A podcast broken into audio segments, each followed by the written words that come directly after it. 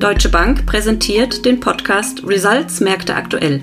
Mein Name ist Karina Schäuble und ich spreche mit Dr. Ulrich Stephan über Themen, die die Weltwirtschaft bewegen. Deutschland. Wirtschaftliche Entwicklung hinkt anderen Industrieländern hinterher. Spanien. Positive Wirtschaftsdaten, aber uneindeutiges Wahlergebnis. USA. Rating Downgrade von Fitch. Japan. Ist die Zinskurvensteuerung zu Ende? Hallo Uli, herzlich willkommen.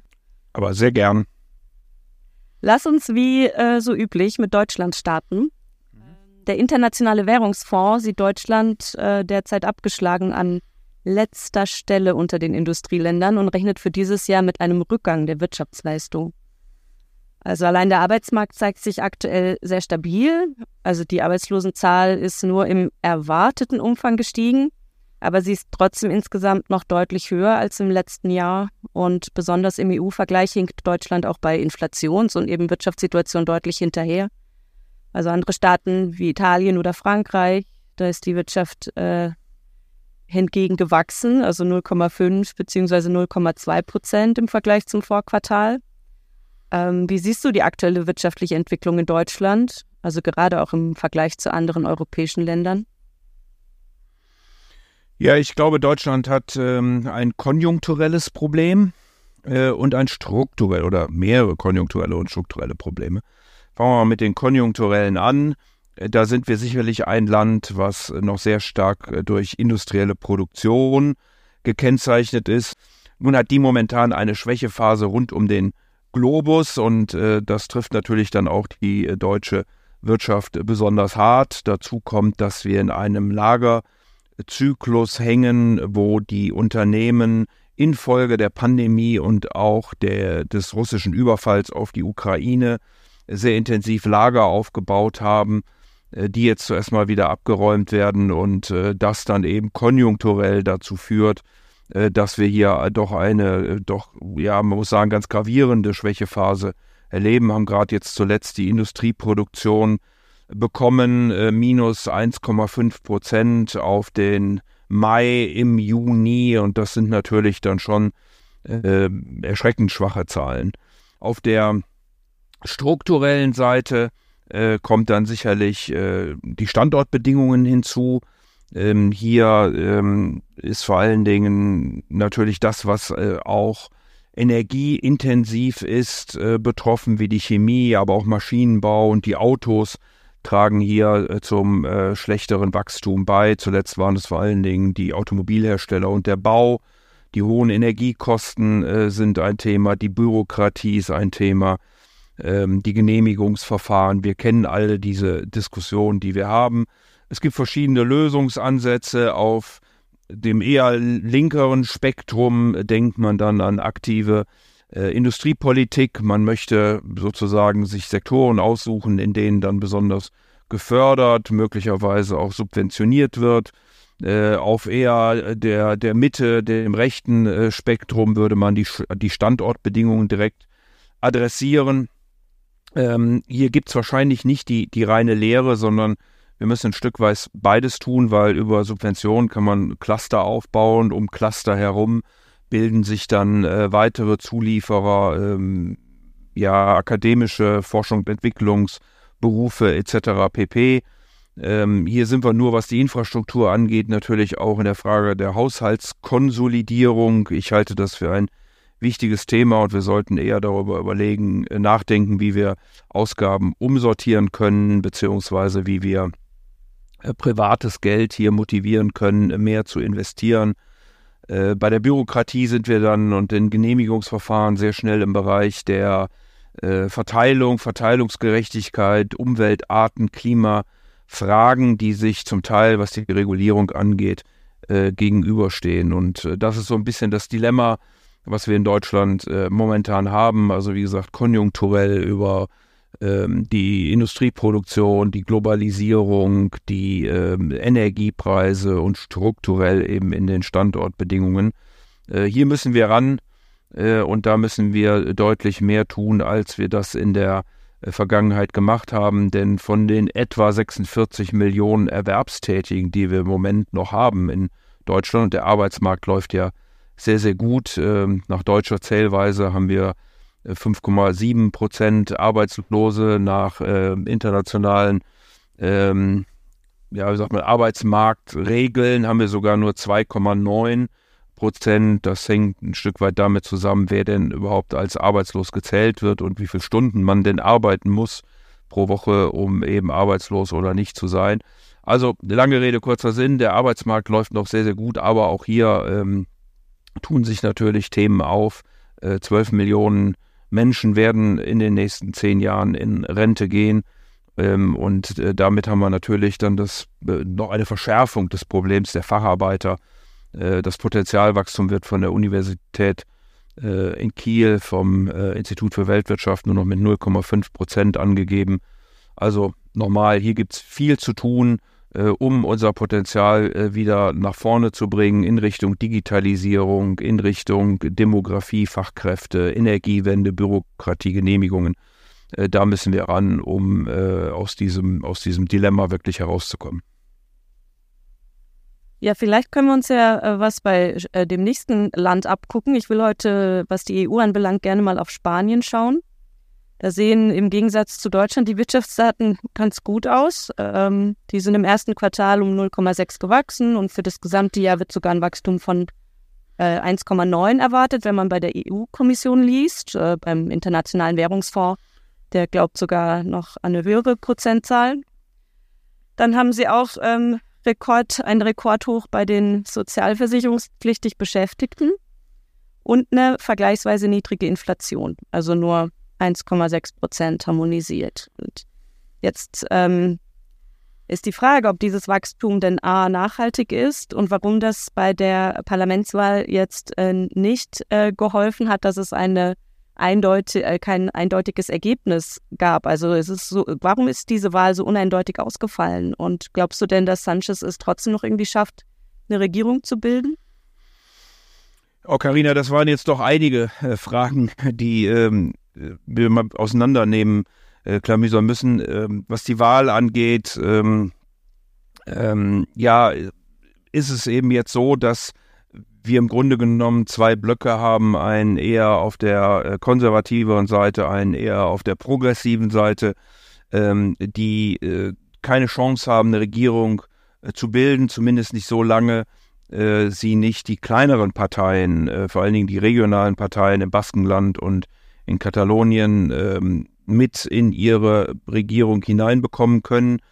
Äh, da ist natürlich dann auch ein gewisses ähm, Potenzial da, dass diese kleineren Parteien entsprechende Wünsche öffnen, äh, ähm, ja, formulieren können und möglicherweise erfüllt haben wollen. Ob äh, das dann tatsächlich äh, alles so funktioniert, werden wir sehen. Nach der Sommerpause wird man sich zusammensetzen und wird versuchen, eine Regierung äh, zu bilden. Ähm, Im schlimmsten Falle würde dann nochmal gewählt werden. Auch das hat es ja in Spanien alles äh, schon gegeben. Ähm, also mal gucken, wie das alles denn dann so weitergeht. Äh, von der ökonomischen Situation hast du recht, die Regierung hat relativ schnell auf äh, Ukraine-Krieg und ähm, ansteigende Preise reagiert. Sie hat die Energiepreise äh, gedeckelt, sie hat Preissenkungen im öffentlichen Nahverkehr äh, durchgeführt und hat auch äh, die Mieten gedeckelt. Ähm, das Ganze hat man finanziert mit Übergewinnsteuern. Äh, deshalb ist die Inflation relativ niedrig, das Wachstum äh, etwas höher. Das sollte sich aber im Laufe diesen Jahres und auch im nächsten Jahr dann ein Stück weit wieder relativieren, denn natürlich kann die Regierung die äh, Preisdeckelungen nicht permanent aufrecht erhalten. Also mit äh, Entzug staatlicher Unterstützung sollten dann die Preise wieder ansteigen. Äh, Energie und Transport machen rund 14 Prozent am Warenkorb, der die Inflation misst, äh, die Lebensmittel und die Restaurants machen äh, 22 äh, Prozent aus. Also nochmal, wenn hier ähm, die Preise nicht mehr so stark staatlich reguliert werden, dürfte die Inflation ein Stück weit äh, anziehen. Noch in diesem Jahr. Sie sollte dann natürlich, wie auch in ganz Europa, im nächsten Jahr äh, fallen. Spanien ist aber ein Land, was äh, oder wo zumindest die Erwartungen vorhanden sind, dass es in diesem Jahr stärker wächst als im nächsten Jahr. Das wäre beispielsweise andersrum in Deutschland, wo man erwartet, dass es dann im nächsten Jahr auch mit einer voraussichtlichen besseren Konjunktur in der Volksrepublik China, äh, vielleicht auch in den Vereinigten Staaten von Amerika, äh, was ja unsere großen Handelspartner außerhalb der Europäischen äh, Union sind, ähm, dass dann eben auch das Wachstum in Deutschland wieder ein Stück anziehen kann. Also insofern, ja, es sieht ganz gut aus in äh, Spanien. Regierungsbildung werden wir abwarten müssen. Aber äh, die Dinge sind natürlich auch erkauft worden und äh, das ähm, oder diese höhere äh, höhere Wachstumszahlen, niedrigere Inflation und ähm, das wird sich dann im Laufe der nächsten Monate ein Stück weit wieder relativieren. Ja, genau. Diese hohen Staatsschulden äh, sind dann halt auch direkt betroffen von Zinserhöhungen, wo wir ja zuletzt auch wieder eine gesehen haben, eine erwartete. Ja, das ist natürlich ein Thema, was ähm, sich dann über die Jahre hindurchzieht. Also es werden ja nicht sofort mit der Zinserhöhung sämtliche Schulden refinanziert, sondern das äh, erfolgt dann peu à peu. Äh, und da muss man sehen, wo und wie und wie lange denn die äh, Zinsen beziehungsweise diese Anlagen aufgenommen werden können. Äh, hier wird ja gerne immer auch auf Italien geguckt. Italien ist im Wesentlichen bis in die 2030er Jahre hinein finanziert. Die italienischen Haushalte sind reich und finanzieren den Staat hier gegen entsprechende Zins. Spanien hat da auch bisher wenig Probleme gezeigt. Also da würde ich jetzt nicht erwarten, dass von der Front äh, dramatischer Druck äh, kommt, ähm, sondern dass er dann eher vielleicht im Tourismus liegen wird, der äh, ja einen großen Anteil am Bruttoinlandsprodukt hat und ähm, der vielleicht etwas aus dem Boom der Nach-Corona-Zeit dann herauslaufen könnte. Okay, ja, lass uns mal äh, Richtung USA blicken. Da gab es da letzte Woche etwas Überraschung. Da hatte Fitch das Kreditrating der USA überraschend äh, nach unten angepasst. Also zuvor AAA, jetzt AA Plus. Und ähm, ja, Moody's hält auch, hält nach wie vor an AAA fest. S&P hat schon vor vielen, vielen Jahren äh, äh, auf das AA Plus reduziert. Ähm, hier wurden jetzt, äh, waren Gründe voraussichtlich oder die Gründe waren vermutlich die Diskussion um die Schuldenobergrenze im Mai und sowie noch vielleicht ein erwarteter Anstieg der Staatsschuldenquote auf 118 Prozent bis 2025. Ähm, welche Auswirkungen wird denn das auf die globalen Finanzmärkte haben oder auch auf das US-Treasury? Also auch hier müssen wir ähm, wieder unterscheiden, wie wir das vorhin in Deutschland gemacht haben, Karina, zwischen den strukturellen und den konjunkturellen Themen. Ich glaube, kurzfristig wird das wenig Einfluss bis gar keinen Einfluss haben.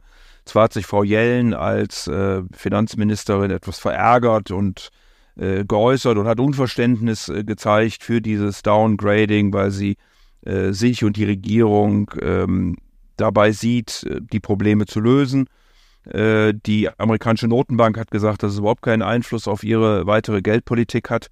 Äh, nichtsdestotrotz ist es langfristig natürlich ein Thema für die USA. Also man muss sich da nur vergewaltigen, dass äh, die Schuldenobergrenze beispielsweise äh, 1917 äh, eingerichtet worden ist. Äh, die Schulden sind dann bis ähm, zur großen Finanzkrise, also 2009 äh, in etwa auf 10 Billionen US-Dollar gestiegen das hat also fast 100 Jahre gebraucht, äh, um diese 10 Billionen aufzubauen. Und äh, von 2010 bis heute sind wir auf über 30 Billionen. Also da hat es dann in gut 10 Jahren nochmal 20 obendrauf ge äh, gegeben. Und das zeigt eben das sozusagen lange, langfristigere und strukturelle äh, Problem, was die Vereinigten Staaten haben. Denn ähm, das Congressional Budget Office, also sozusagen die Institution, die über den Haushalt, die Schulden der USA wacht, ähm, prognostiziert, dass sich die Schulden in den nächsten Jahren verdoppeln können, denn der Haushalt ist nur noch zu sehr kleinen Teilen überhaupt diskretionär entscheidbar. 85 Prozent, äh, sogar etwas über 85 Prozent, äh, sind, wenn man die Verteidigung dort mit einrechnet, ähm, fix und können gar nicht weiter beeinflusst werden. Das sind eben, wie gesagt, die Verteidigungsausgaben, das sind aber vor allen Dingen die Ausgaben für äh, Sozialpolitik, Rentenbeiträge, Gesundheitsbeiträge, Veteranen und all solche Sachen. Und von daher müssen sich die USA wirklich strukturell äh, mit diesem Thema äh, beschäftigen. Du sprachst die 122 äh, oder die 120, äh, 118 Prozent an. Hier muss man ein Stück aufpassen in den Vereinigten Staaten zwischen ähm, den Schulden, die im Grunde genommen immer aus, ja, ausgezeichnet werden und über die dann auch in der Presse geschrieben wird. Das sind nämlich die Schulden äh, Debt to the Public.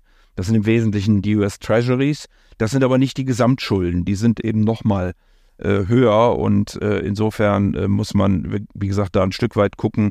Äh, es gibt da eine schöne Schuldenuhr über die äh, Vereinigten Staaten, kann man gut googeln und da sieht man also, wie das äh, in den verschiedenen Komponenten permanent nach oben tickt.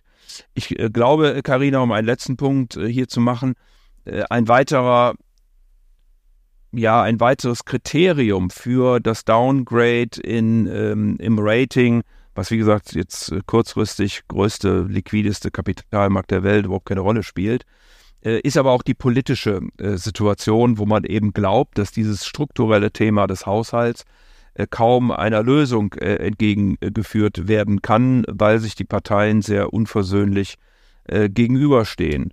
Wir haben jetzt am 23. August die ersten Diskussionen, also die Primaries bei der Grand Old Party, also den Republikanern, äh, gehen los. Äh, mal gucken, ob Trump trotz seiner Gerichtsverfahren äh, dort teilnehmen wird.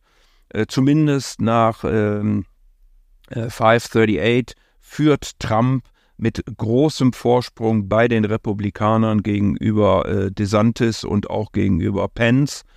Ähm, Trump hat über 40 Prozent der Stimmen hier laut äh, dieser ähm, ähm, ja, Befragungsagentur äh, 538, ähm, wohin gegen DeSantis gerade mal auf gut 10 kommt und Pence sogar unter 10 liegt. Äh, und sogar gegenüber Joe Biden äh, ist er in verschiedenen äh, Umfragen im Moment vorne. Also mal gucken, was da noch auf uns zurollt. Ähm, nochmal, kurzfristig wird dieses Downgrading keine große Rolle spielen, aber natürlich wird man sich in den USA spätestens ab dem 23. August äh, mit den Wahlen 2024 äh, beschäftigen. Und natürlich ist das auch dann für die deutsche äh, Wirtschaftspolitik geraten, sich mit diesem Thema zu beschäftigen und äh, darauf einzustellen, was denn da auf uns zukommen könnte. Ja, wird sicherlich sehr spannend. Ähm, als letztes Land äh, möchte ich heute gerne noch über Japan sprechen. Äh, wir hatten da bei der letzten Sitzung der japanischen Zentralbank ähm, die Entscheidung, dass diese Yield Curve Control, also die Steuerung der Zinskurve, dass die Bandbreite ähm, nochmal erhöht wird. Das war ja etwas überraschend Ende letzten Jahres, dass äh, sie von 0,25 zunächst auf plus minus 0,50 erhöht wurde und jetzt eben auf plus minus 1 Prozent. Also vermutlich kann man das gleichsetzen mit einer Beendigung, äh, so, eine, so eine breite Spanne. Ähm, und äh, ja, die, zehnjährigen Staatsanleihen haben dann auch erstmal, ähm, prompt, äh, sind die erstmal angestiegen, die Zinsen. Aber der Wechselkurs hat sich nur sehr kurz davon beeindrucken lassen und der positive Effekt ist wieder verpufft. Also der Yen wieder so schwach wie davor. Ähm, wie schätzt du denn den weiteren Verlauf der japanischen Geldpolitik ein? Und ja, vielleicht hast du auch noch einen Ausblick für den, für den Yen-Wechselkurs. Ja, na klar. Also äh, der Notenbankgouverneur äh, Katsuo äh, Ueda hat äh, betont äh, mehrfach, dass es keine Normalisierung der Geldpolitik sei. Denn er hat äh, diese von dir angesprochene Ausweitung der äh, Zinskurvensteuerung nicht als Ausweitung verkauft, in Anführungsstrichen, sondern er hat gesagt, naja, man hält das Band 0,5 schon fest, aber man wäre bereit, auch bis 1% zu tolerieren bzw. dort zu kaufen.